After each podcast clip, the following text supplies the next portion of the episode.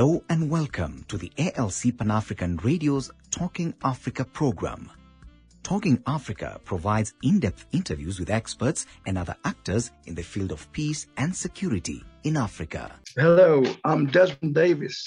In today's program, I will be discussing how social media is shaping the communications between government and citizens, with special emphasis on Kenya. My guests are Shiko Kihika from Tribeless Youth, which was established in 2016 to promote peaceful coexistence among young Kenyans, and Joe Kabuti of The Elephant, a digital publication on African issues based in Kenya. Shiko, I think your uh, organization is very, very apt in this day and age, and not just in Kenya, but in Africa, where ethnicity uh, seems to be taking hold again. So, how do you yourself see your tribeless youth, and how are you going to move forward with that? Um, thank you, Desmond. I think if I got you right, tribeless youth, or rather, the initiative itself started from a group of young people who are hopeless, unemployed, um, not looking forward to anything politically, who felt like they needed a space to vent, a space to highlight the issues that are affecting them. And I think this is what we're facing today. We have a sect of very vibrant young people, but very disenfranchised. Most of them are hopeless. Most of them don't understand what is playing in day to day politics. And I will say the tribe that we all belong as young people is the hopeless, jobless, and um, vulnerable, just to say. So, and this cuts across Africa. We've seen, even in our politics, day to day politics, is that democracy dictates the older gets position and the young people stay to serve the older. I think that is the current democracy that as Africans we're facing. So where we find that power is retained in a certain age group of people and young people don't necessarily get to participate and become uh, part of the process. So for us, and I think this is relatable to different parts of Africa, is that young people have a voice. Young people understand what they need to do. They just don't have the spaces to express that. And I think this is what we are doing as tribeless youth, uh, claiming spaces that belong to us to participate politically, but also engage democratically and claim our spaces. Joe, I mean, are you also on the same wavelength? I mean, trying to uh, articulate uh, the issues relating to young people?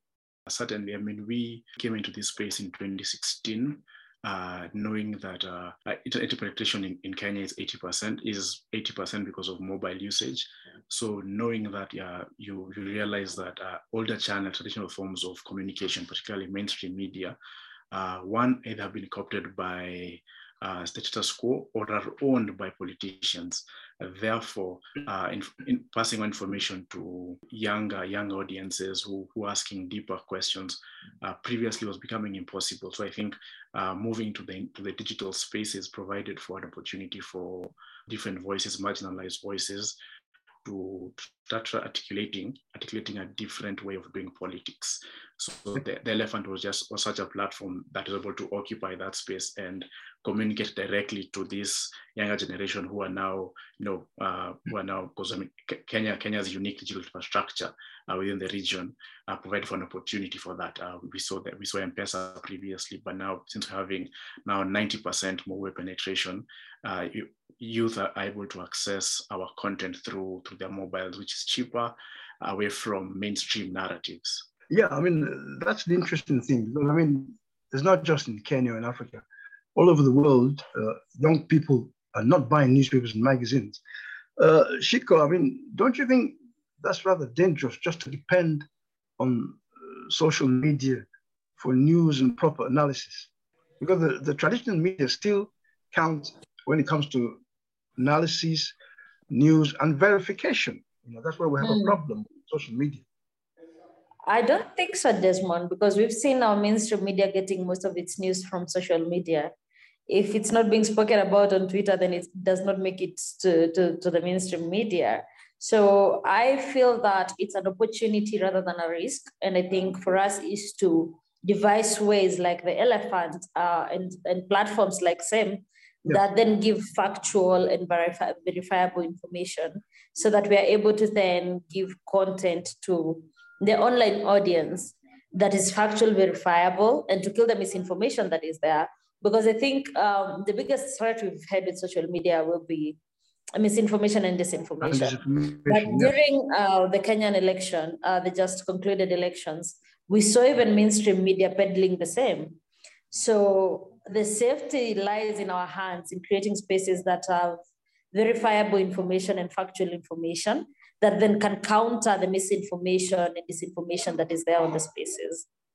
So, Joe, there is really, there really is, is a need for media literacy among ordinary Kenyans and ordinary uh, citizens around the world generally. It, it, it's very, very important for people to understand what the media is all about and to decipher the information they get, they get don't you think?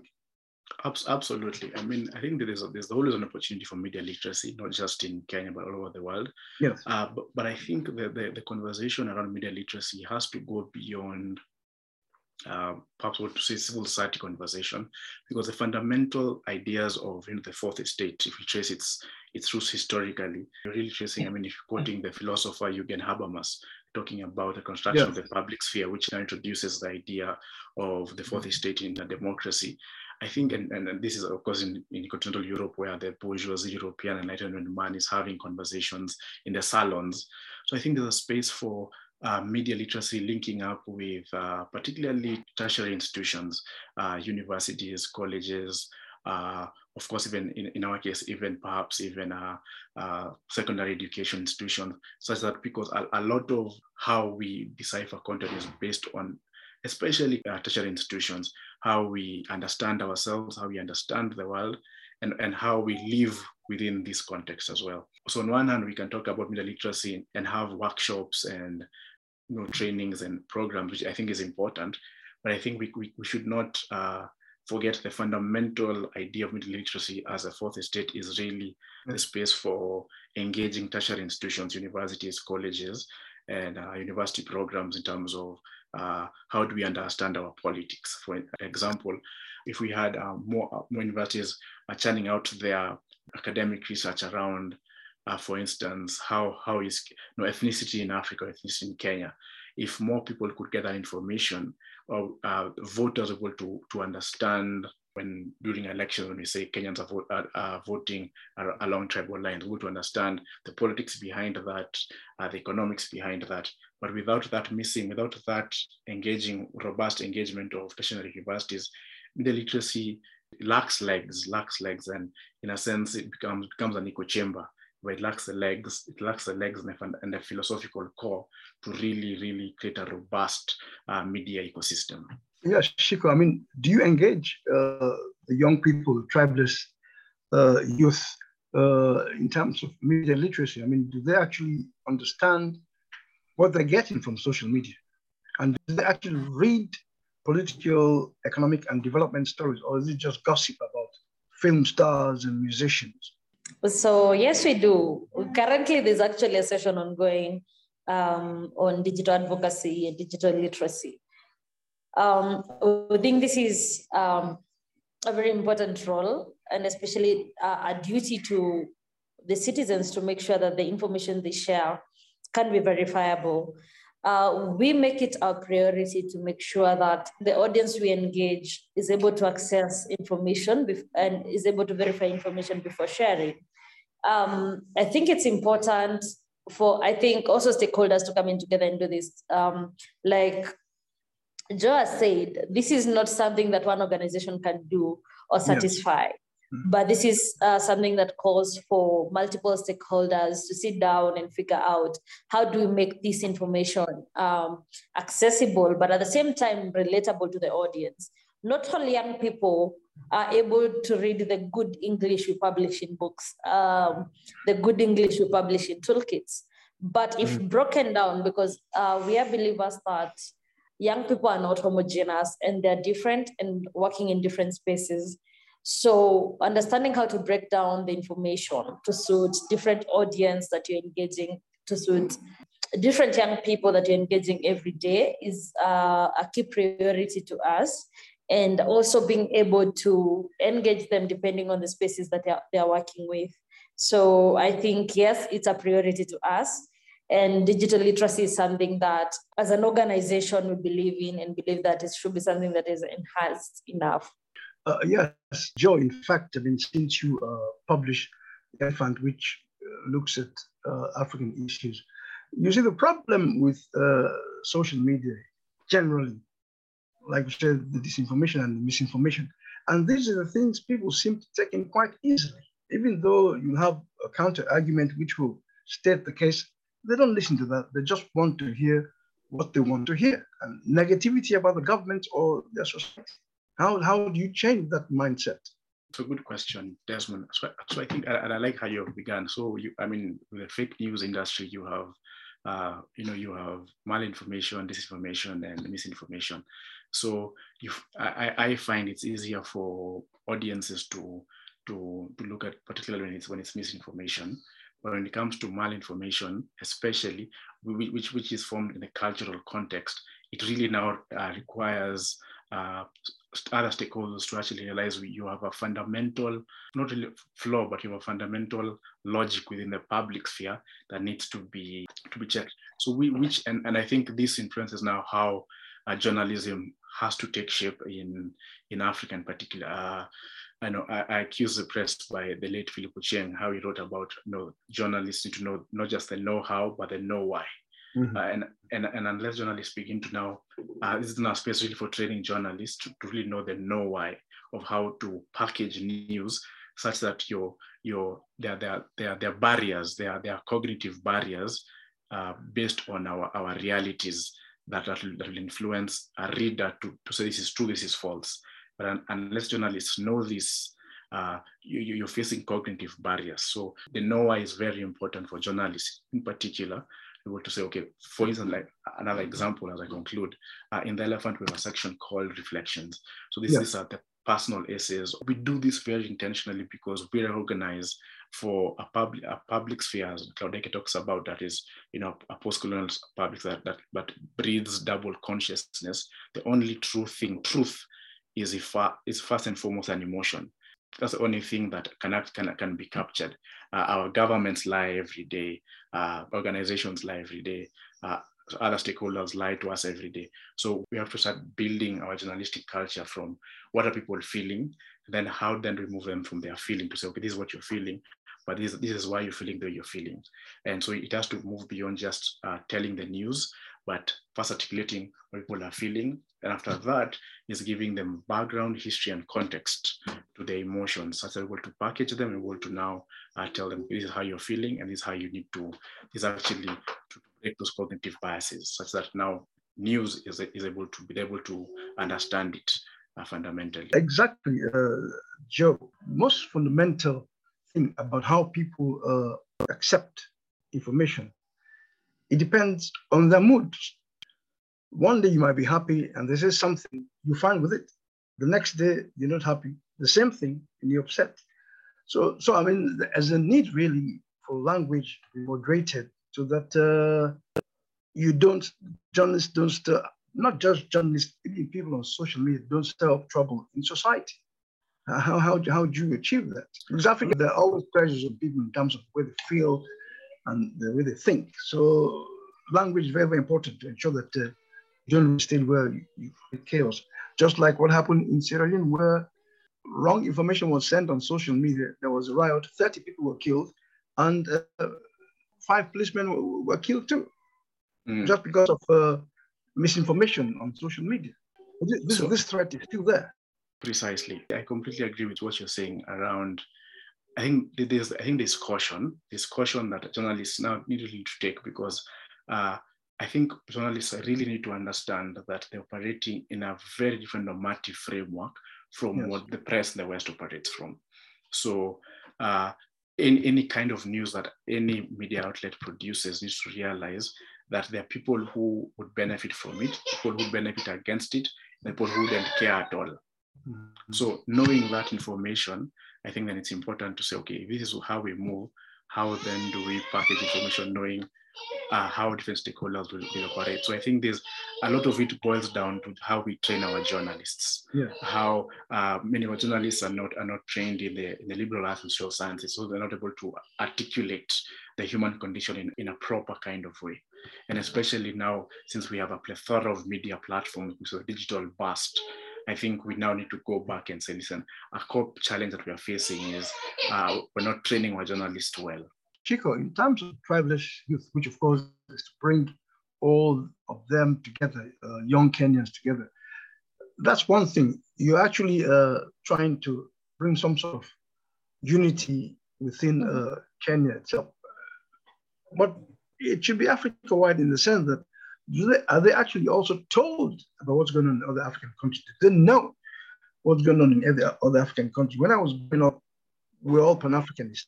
We knew what was going on next to east, west, north, and south. I mean, but I think when I go to Africa, people don't seem to understand what's going on on their own continent. They know more about what's going on in Europe and America, Beyonce and all the others, but what's going on in mm. the continent. So, so how do you, do you counter that and make sure that there's more unity of purpose among Kenyans and young Africans in general?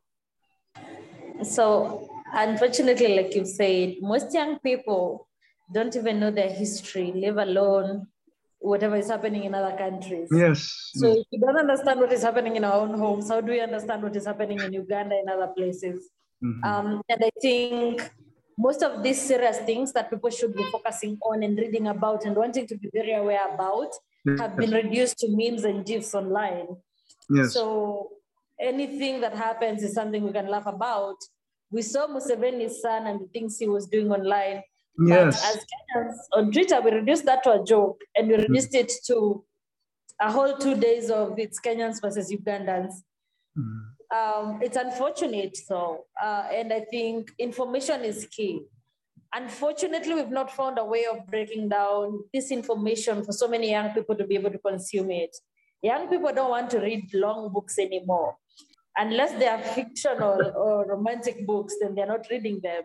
I know. So none of us want to revisit the set books we read in school because, according to us, they were boring. But this dictates what Africa is. In a nutshell, whatever is happening in different parts of Africa is well, very well spoken in so many uh, literature books we read in school. Yes. So I look at it and I think for us is to break down this information using infographics, using animations, um, using puppetry, a podcast, another thing, good things young people want to listen to. If it means then taking a story of what is happening in Rwanda and coming down here and reducing it to a TikTok video, then I yes. think that is what it would take to inform our citizenry. Mm. Because these people spend more time on social media platforms creating music, creating dance, creating content, yes. but not content yes. that is really informing them about the historical perspective of what Africa is going through, or even the economic uh, sabotage that Africa is putting itself through. So mm-hmm. it is really, um, it is a tough time, and it's a place where we have a tool that is the digital media. We've not explored even 50% of it and how much it can change our lives.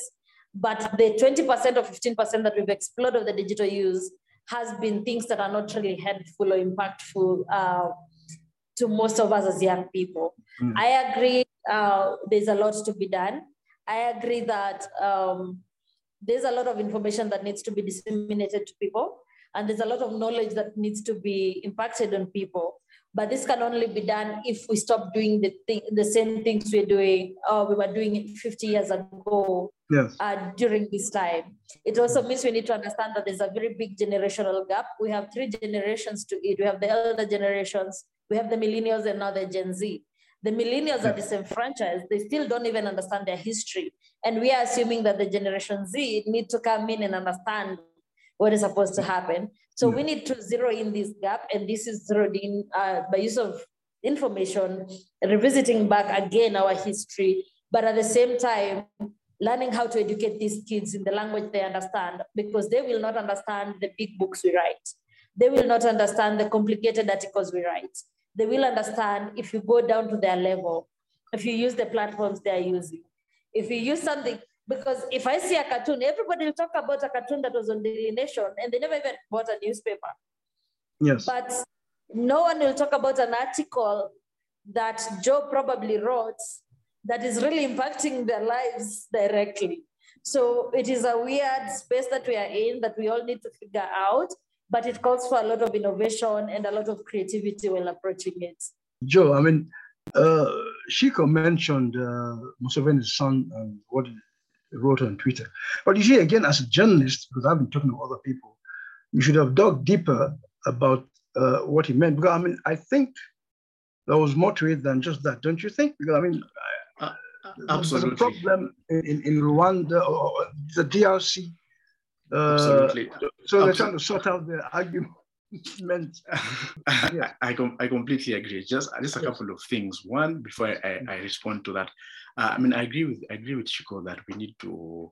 Uh, I would say we need other other other forms of storytelling, right? So using yes. cartoons, TikTok, uh, other forms of storytelling.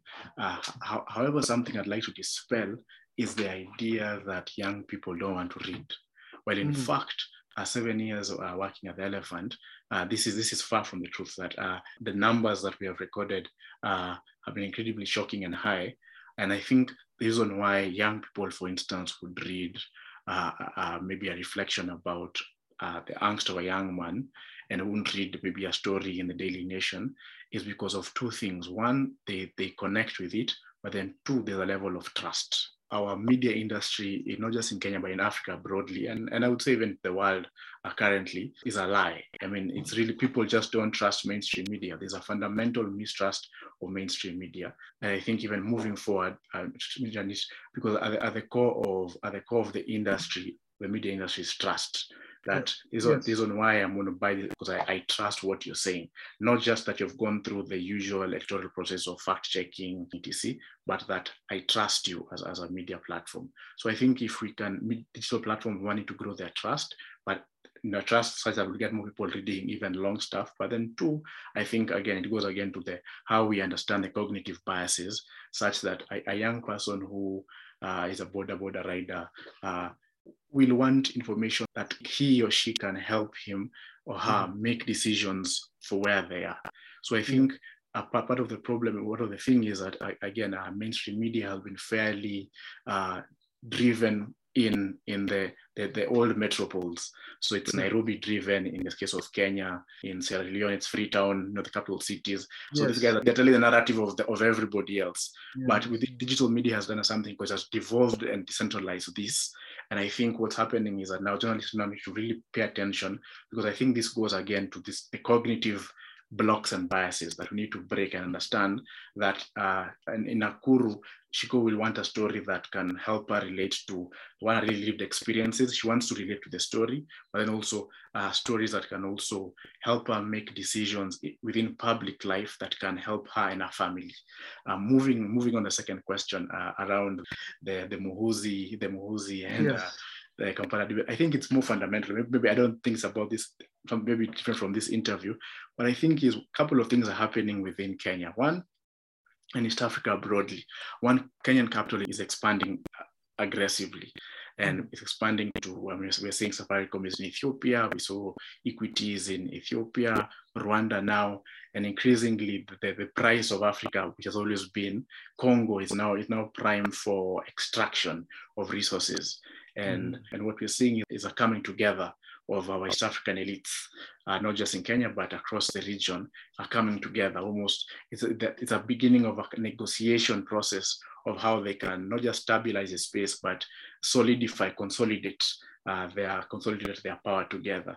So uh, one is to understand what uh, what's happening in Uganda. One in the context of Museveni leaving office but trying to prop up his son to take power from him. But then secondly, uh, within the context of regional politics has become much more uh, intricate and much more uh, not useful, but much more important because of the, the regional plays within uh, the, the, Congo factor uh, between the resources. I mean, 80% of lithium, which is used on our phones, will come from uh, cobalt, which is in Congo. We have lithium as well. Uh, you have the forest, you have the water, water of the Great Lakes. So we have to first look at, we need to look at the politics within that context, right? So what we are seeing with this Muhoozi, and so one internally is just because of the internal, the succession question, Museveni's succession question, and of course he wants his son to take over from him. But then regionally, we begin to see uh, the South African community and uh, regional players beca- becoming more and more important as we begin to consolidate. Uh, so we have now start seeing not just Kenya, but the whole East African region as one large consolidated landmass, and everybody's trying to articulate and fight for power and resources. So, Shiko, what uh, Joe just explained, uh, are these things explained in the basic manner to your members? Uh, you know, so that I mean, they would have understood where uh, Museveni's son was coming from within the tribe. No. I mean, it, it boils down also to African unity and African cohesion. You know, so I mean, if he's making such statements, then you have to explain to them the reason why and the way forward. Why? Uh, unfortunately, no. And this is information. And like uh, Joe has said, because he started by saying it quite well, most of the news out here is informed by the capital. Um, what is happening in Nairobi, the assumption is that it's what is happening across Kenya. No, it's not. Um, the information Nairobi people have is not the information that if you're out there beyond Nairobi, uh, the young people there have. The accessibility to this information also is not equal. So these are some of the things that we need to align by the time we're talking about that. We talk about this Muhoozi, Museveni, handover of power, so many things. There's so many stories around that. Mm-hmm. Uh, none of us can say it's factual. And that's the point. So just like Joy is saying, there's a troop of people who are uh, justifying that Museveni doesn't want to give power to the son but the wife. And they have their own reasons to why they believe that. And that is why the son has tantrums through and through on social media. So Yes. this is not information that most young people have. And that is why I keep emphasizing that information needs to come in in a way that is understandable. We must stop assuming that if we write uh, good stories in English, then every young person can understand. And an example is one. Yes, I understand that young people read, but what do they read? And Yeah. a majority of them are online and reading. Compare a good article that is talking about youth, water apathy, and how disenfranchised youth are with a blog that is talking about how Vera Sidika deflated her behind. The numbers are totally different Yes. the shares That's are totally different. So there's a language that young people understand that we've not really figured yet in a way that we reduce our conversations to what they understand. We understand we have to set standards. We understand we have to set uh, uh, to kind of set standards for uh, for our spaces. I spend hours reading articles on the elephant. Why? Because they impact my work. But in my circle of the young people I face every day and I serve every day, I would bet on it that not more than five of them would click and sit and read. Because they want quick things that will sell when they share in WhatsApp pages, that that will sell if they share on their Facebook. So maybe it calls on us. And like Joe says, we need to find creative ways of telling these stories and ways that young people will want to buy into and sell the idea and also believe in the the mantra of each one teach one if i read something then i'm able to teach someone else and show them the importance of actually uh, having verifiable information during election again uh, we had i think media focus in kenya doing verifying the information and everything hmm. very few young people clicked on that profile very few hmm. young people shared the article there or, or, or whatever tweet they were making for verification why? Because emotions. Second, because we want to be the first ones to publish. We want to get followers. It's all about clout and being the person who shares the news out here. So hmm. it's really unfortunate, but that's the reality that we're facing every day.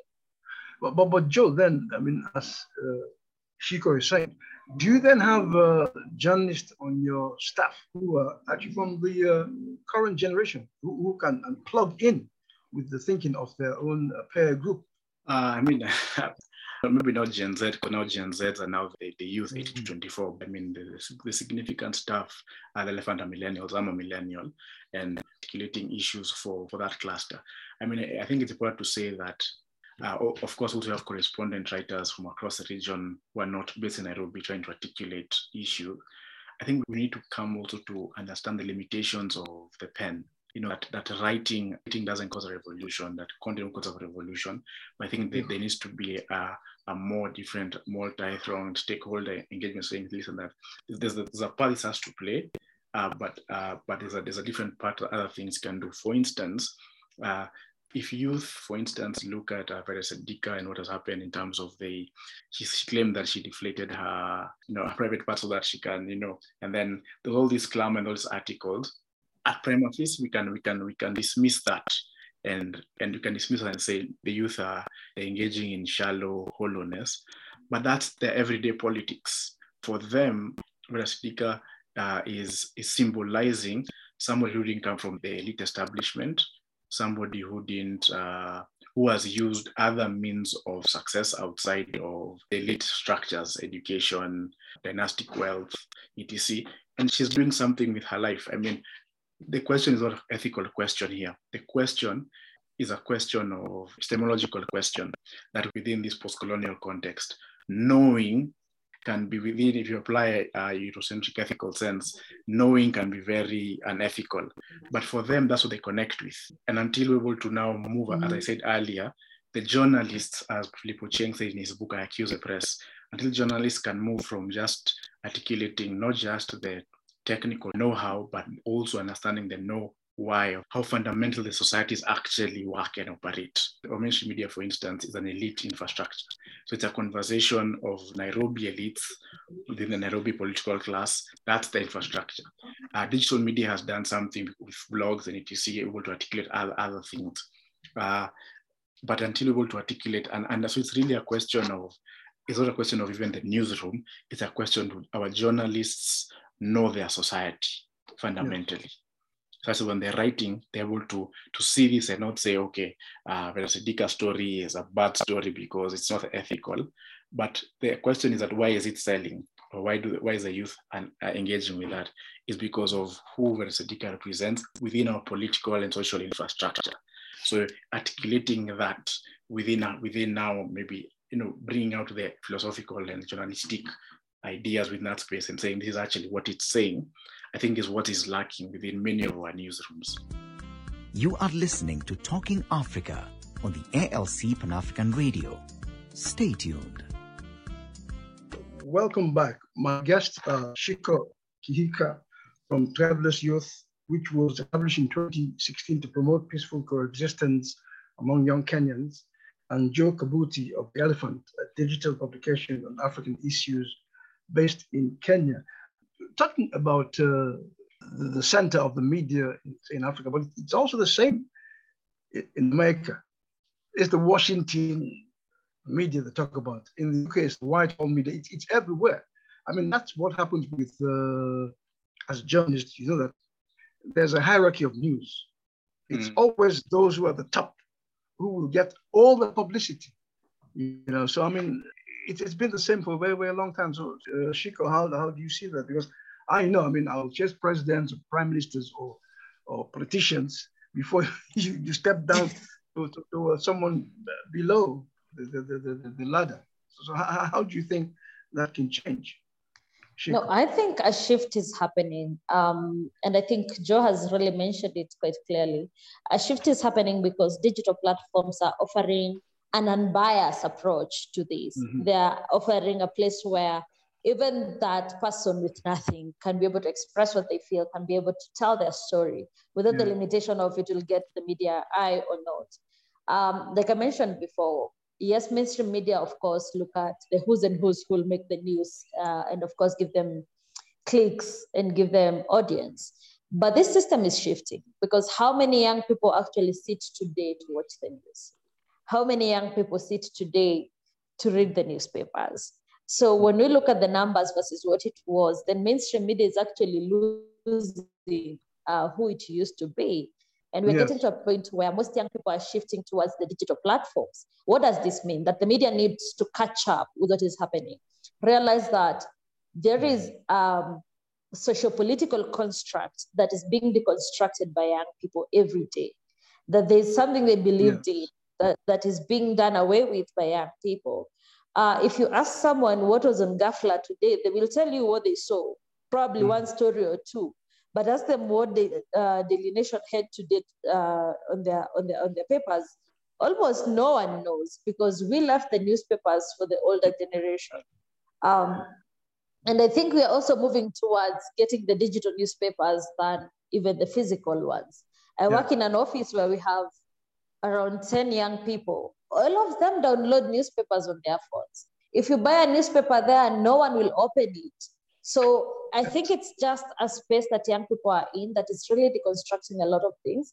It is a good thing, according to me, because we are opening up uh, spaces for human stories, spaces for stories that will never make it to the mainstream media, and stories that need to get out there. We have seen social media mobi- uh, mobilizing resources or crowdsourcing for people to go seek medical attention. We've seen social media calling out politicians yeah. um, and telling stories that media will never have covered because of the basis of who owns our media. You know, uh, we've seen social media coming out strongly to call out people who give misinformation, uh, misinformation about certain countries. So this is a platform that we cannot really ignore. It is coming up quite fast. It is growing every day. And it's also re- uh, revolutionizing uh, the spaces that we are in. Joe mentioned something very powerful that uh, the pen might not cause a revolution, but I believe the pen can cause a revolution because the pen can spark conversations that can cause a revolt. So I think it's about time we see how we connect the pen to the actual people who will spark these conversations and then yes. spark change as it was. Yeah.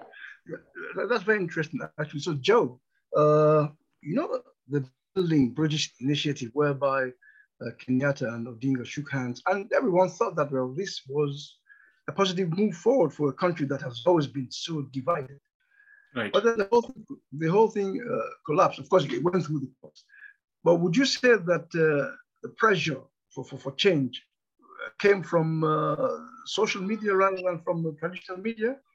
Uh, absolutely, uh, absolutely. I mean, so I mean, so so I think a bit of historical background is yes one of the important things, and I think it's uh, Nanjala Nyabola says in a book, uh, Digital Democracy and Analog Politics, mm. is that one of the powerful things that social media and digital, I like using the internet broadly, not, not just social media, because social media just uh, puts it on Facebook, Twitter, etc. But the internet broadly has done is that in, the internet has also provided spaces where people are forming different politically other mm-hmm. than traditional spaces. So yeah. where you are formed politically in a couple of it was very rigid and and very straightjacketed. So religiously, you'd think this way. Your political idiosyncrasies are this way, very ethnic lines. Uh, you know, economically, capitalism, etc. But I think one of the things the internet has done it to provide for opportunities for different spaces. Uh, one of the things that Nanjala writes in her book is like how in the 2010s, it offered opportunity for women uh, Shiko Kihika being part of that space where they're able to articulate a new kind of politics and a new kind of uh, political imaginary for themselves within this space. So I think because of that is that the political establishment were not aware of the changing conditions of yes. the political terrain that they were operating in. So where mm-hmm. previously the handshake could be like, okay, this is the, the two communities that have fought for the last 60 years have come together now. Mm-hmm. But there's a whole bunch of younger generations who, yes, they have still been politicized ethnically, but they have other different buckets and nuances that they're now embracing. So, for instance, Shiko um, might say she's a Kikuyu, but she also says she's a feminist. She's an urbanite. She's also say mm-hmm. now she is an Nakuru urbanite, you know, to be specific. And she's saying, ah, she's, I want the Nairobi one, but the chance to be a, you know, so there are all these things that now, so it's almost thinking like, you know, like how uh, sales and marketing, how before it was a very you had a very easy product where the product was just three things: where the guy lives, uh, who if they're married or not. But now the products become much more complex, whereby then there are now new variables to the product. So I think digital media just showed how the resistance to BBI came from digital media. Uh, music groups like Sauti Sol, and was a tweet they put like BBI is a no-go zone based from one of their hit songs and how that appealed to very many uh, Kenya, particularly young Kenyans, because they were like, yeah, we don't want this kind of politics, we want a different kind of politics. And uh, of course, for it, it was not killed on social media, it was killed by the courts. But I think, yeah, the, I know, of course, yes. But, but, the ground they offered that to happen was actually created by uh, the internet, digital media platforms like the Elephant published a plethora of articles, uh, many interviews. I interviewed Shiko Kihika on the same, just there, there was a lot of the swell up And that swell up, in fact, was a swell up that the current president used to, get into power because in his politics, he realized, oh no, no, Kenya is no longer the same place that it was. And I think the old guard realized that they, they were still playing, they, the best way to use it, use marketing terms. They knew product was simple. Product is ethnic, perhaps a man, possibly, and you know, and I don't know, those two things. So the man tell the women are voting this way, and since the two communities have come together, we're going this way. But I think uh, President Ruto, because of being in the communities longer, understood that there's a swell up, there's a shift within our, how policy is shaping up. So him organizing his politics differently is able to capture the new zeitgeist of what's actually happening. I don't think without without the internet and particular social media, that zeitgeist could have been able to formed organically and been expressed to Kenya's politics. I think it, it was a shift of how the, the public sphere now, I mean, as uh, media scholars say, you know, Chai better in particular, how the emerging new public spheres are shaping how our new terrain of politics is, is, is changing. Well, okay, yes, uh, Shiko, this is the problem, but I mean, the, the BBI really was aimed at improving governance and constitutional processes, which would have helped everyone in the country. Why were I'm sure young people was it? opposed to it? Was is it? It because, is it is it because they don't they don't understand the history of Kenyan politics? No. BBI was set for political reasons and to serve certain people in power. And I think I was among the few young people who were like, no, we are not going the BBI way, not now. Mhm. We are not ready, we are not even prepared. We have an amazing constitution that we've not even implemented half of it. And I think I was also, like just said, we did a lot. I think most of us created that time to do a lot of uh, giving information, sending information out there, and making sure that young people have information enough of what BBI is and uh, what it speaks to. Um, I do not believe BBI was set to um, empower anyone or make anyone's lives better. It was supposed to create positions. And unfortunately, we are seeing some of the things that BBI spoke about with the current government. We're seeing them uh, bringing in uh, weird uh, PSs or rather CSs with no portfolio Yes. which really beats the logic of why we were fighting BBI. But this also, I think, the fall of BBI for me restored faith uh, Yes. uh, to so many young people, restored faith that we can still trust in our judiciary. We saw the the uh, the then president uh, branding the judiciary the activism judiciary, which is a good thing. What is wrong with us having activist judges? What is wrong with us having pro people judges? So for me, it's um, we saw the way social media set the stage for that. We saw the conversations. Unfortunately, the current president was sharp enough to get to, to literally uh, sit down, pick that, and run with it. Uh, because we've seen the way he uh, he played his PR. Uh, we've seen the way he, like Joe has said, I sit and I say his campaign was informed by two things: um, restore hope, and and I think he understood that most people were really hopeless and did not look forward to anything. And that is why we saw him going around and doing all this signing of charters and publicizing them on social media. Mainstream media had given him a blackout, but he managed to get his people from social media. He managed to still push his agenda on social media. I think this then speaks to how mainstream media need to look at its power versus what power social media is having on the people and who are the majority that they should be focusing on at this time. Yes. Uh, Joe, I mean, I mean, is the elephant, will you say that the elephant is mainstream or is it uh, on, on, the, on, on the other side?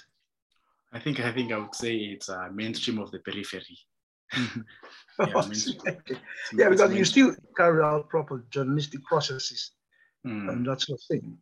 Yeah, Don't but, you? but st- yes, we do. So I think I was a mainstream of the periphery. Mm. Uh, so I think the mainstream is still, I mean, it's a big, I mean, they have such a huge infrastructure built over years. The nation medias of this world have a huge infrastructure, have, have tons of resources. Mhm. Such that, uh, so, so I mean, say mainstream of the periphery. But I think, again, also, I think the conversation, we also have to uh, study the works of some of the, the contemporary media sc- studies scholars, Yes. uh, people like Yochai Benkler, who they're talking about uh, uh, mediated, uh, interconnected uh, public sphere, such mm-hmm. that because of what the digital has done, things are no longer in silos like mainstream. And, and, a good example of what Shiko said earlier, how mainstream are getting information from social media. And sometimes social media go to mainstream to get a story. I think there's also a space for beginning to understand the normative, our normative frames have changed. So that yeah. if we don't understand that normative frames have changed, we'll be trying to critique either use or abuse of something within the old frames, but actually not realizing that an interconnected public sphere is much more nuanced, much more complicated. Uh, it's flat, but at the same time, still very hierarchical within it. But it mm-hmm. looks flat because of now all of a sudden you have all these, uh, all these different stakeholders having internet conversation, but within it, the hierarchies actually need to break. And until we be able to, in a sense, uh, embrace that complexity and the nuance, miss the point. And I feel like all the conversation we're talking about right now, talking about mainstream uh, vis-a-vis uh, digital media is missing the point that now yeah. the, their interconnectivity has broken all the barriers, but has created new hierarchies. Yes. Shiko, uh, are you confident that the uh, the digital media in, in Kenya will now uh, serve young Kenyans, the tribeless youth, a lot better? I am. Um, I am more worried about the community standards set by digital media. Um, the, I think that is that when you talk about digital rights and digital freedoms, I do not believe the community standards set by these platforms really speak to African needs or speak to African way of working. And I think that is something maybe uh, people working in this space need to come together and ask themselves, how do we sit down with Meta? How do we sit down with Twitter? Uh, how do we sit down with TikTok and ask them how what informs their community standards? Because we've seen uh, several purge uh, here and there. We've seen Facebook just last week taking away people's accounts and doing yeah. away with people's followers. That has been a norm for people on Twitter. Like it's normal for you to wake up and you don't have 100 followers. Um, but what does this speak to? At what point do these platforms consult stakeholders? How do they come up with their community standards? What informs their community standards? Is this a threat to our digital freedom? Is this a threat to our free speech? Because if today you went on Facebook and posted something that is happening on the uh, on the other side of the world, maybe the US, and probably said something uh, that Facebook deems um, goes against the community standards, that bot that controls that account will take down your account or will put you in some yeah. Facebook jail for, for a month or so. So this kind of curtails the voices of the people. It kind of curtails the freedom of the people and why social media is social media. Because I probably think they should be so quick to then block politicians the same way they're quick to block other people because yeah. they're the people who spread most hate than anyone else and they have quite uh, an influence over people. So I think it's really critical and important to start having a conversation about the community standards, how they're informed, and how the community, the African community specifically, is involved in this process. Uh, last time I checked is that Meta's community standards are developed in London. And my question is, how many of the people that you engage with really give you the perspective of an African activist an African small business person, an African um, political leader, youth leader. At what point are you getting these views? And just to get to understand how does the African media work and how do Africans communicate? And then yeah. how well do you understand the language they use? Yeah. Yeah, but one final question to uh, Joe. Mm-hmm. There has to be a responsibility what would you say about the uh, Somali government banning uh, Al Shabaab from uh, using social media and from getting the oxygen of publicity from the media? So how, how do you weigh those things? Because really, Al Shabaab is causing a lot of havoc. They cannot be allowed to do what they're doing or saying. And the journalists in Somalia who complained, one of them was arrested. Al Shabaab is not a state player it's a non-state actor who's causing uh, havoc. Yeah, so I mean, it's tricky. One, I thought we understand that, you know, as much as uh, all governments lie uh, fundamentally, and then two, as governments role, you know, as they control the means of violence, we need to really be cautious how they control it. That said, I think uh, it's Jürgen Habermas who said that uh, uh, sometimes to bring tolerance, you must control the intolerant. Mm-hmm. So I think uh, with holding those two tensions, I think the decision lies somewhere in between. Knowing first that all governments lie and it's like the monopoly of violence, we have to be cautious as citizens. But on the other hand, we, we also know that uh, in, in pursuit of tolerance, sometimes you have to you have to manage the intolerant. Mm-hmm. So, and if you hold that tension correctly, I think somewhere in between there is the decision for uh, banning Al Shabaab, uh, who we know use, use social media as a platform for recruitment. Yes. Uh, for recruitment, they were using social media as recruitment for articulating their, their ideological positions.